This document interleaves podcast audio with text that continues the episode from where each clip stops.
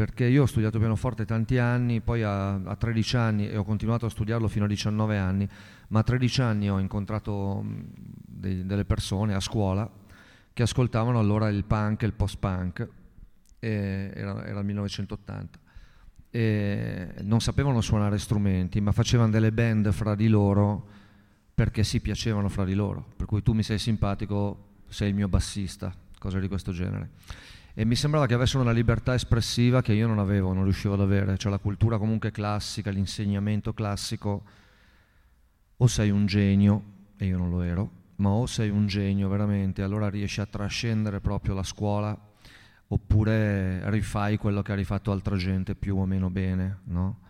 E questa cosa comunque mi dava chiaramente, c'era un peso molto grosso addosso. Sentivo che questi ragazzini ignoranti in realtà erano molto più intelligenti di me, molto più liberi di me, molto più vicini a, a loro stessi comunque nel voler esprimere le loro emozioni. Io non ci riuscivo a esprimerle così liberamente. Questa cosa chiaramente mi ha affascinato tantissimo, ho cominciato a suonare in alcuni gruppetti e ho cominciato a suonare la chitarra non volendola imparare per non avere gli stessi problemi che ho avuto col pianoforte eh, e ci sono riuscito benissimo a non impararla, la chitarra.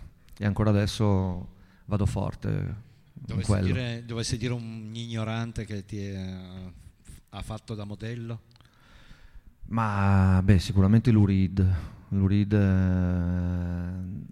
in generale a livello proprio di approccio sia nei confronti della scrittura che nei confronti della letteratura che poi nei confronti della musica ehm, aveva comunque ha, ma aveva soprattutto al tempo un approccio molto libero e secondo me soprattutto libero da questi dettami per cui purtroppo in questo paese la cultura è molto scolastica, se non hai una laurea non puoi parlare di un determinato argomento e anche lì c'è una graduatoria molto rigida per cui uno può parlare di una cosa e l'altro può parlare di un'altra. Eh, per fortuna negli Stati Uniti non succede così, eh, le lauree vengono date a gente che si è fatta un'esperienza pazzesca con la propria vita, che certe volte ha anche inventato delle cose, senza aver dovuto per forza passare attraverso le forche caudine dell'università. E devo dire che in quel momento eh, ho avuto una piccola rivoluzione interiore, infatti poi eh, dopo la quinta superiore io non mi sono iscritto all'università anche se ero destinato fra lo scompiglio di tutta la famiglia perché ho avuto proprio una, una, sorta di rigetto nei confronti di questo tipo di, di situazione. Ancora adesso lo trovo, trovo che sia una delle cose più pesanti della nostra cultura qua, il fatto che dobbiamo mantenere un passato mostruoso, enorme, meraviglioso, ma che il 90% degli sforzi è a mantenere questo passato invece che a cercare di costruire qualcos'altro su questo passato che, che ci dà una ricchezza che magari altri non hanno. No?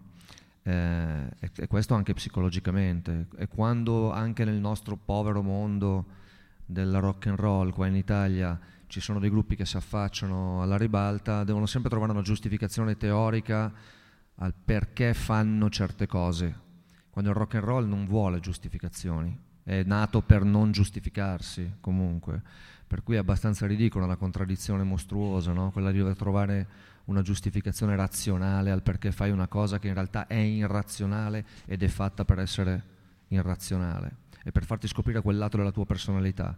Ed è una delle cose più brutte di questo paese. Ne abbiamo tante belle, una l'abbiamo sperimentata mezz'ora fa al piano di sotto, in, al ristorante.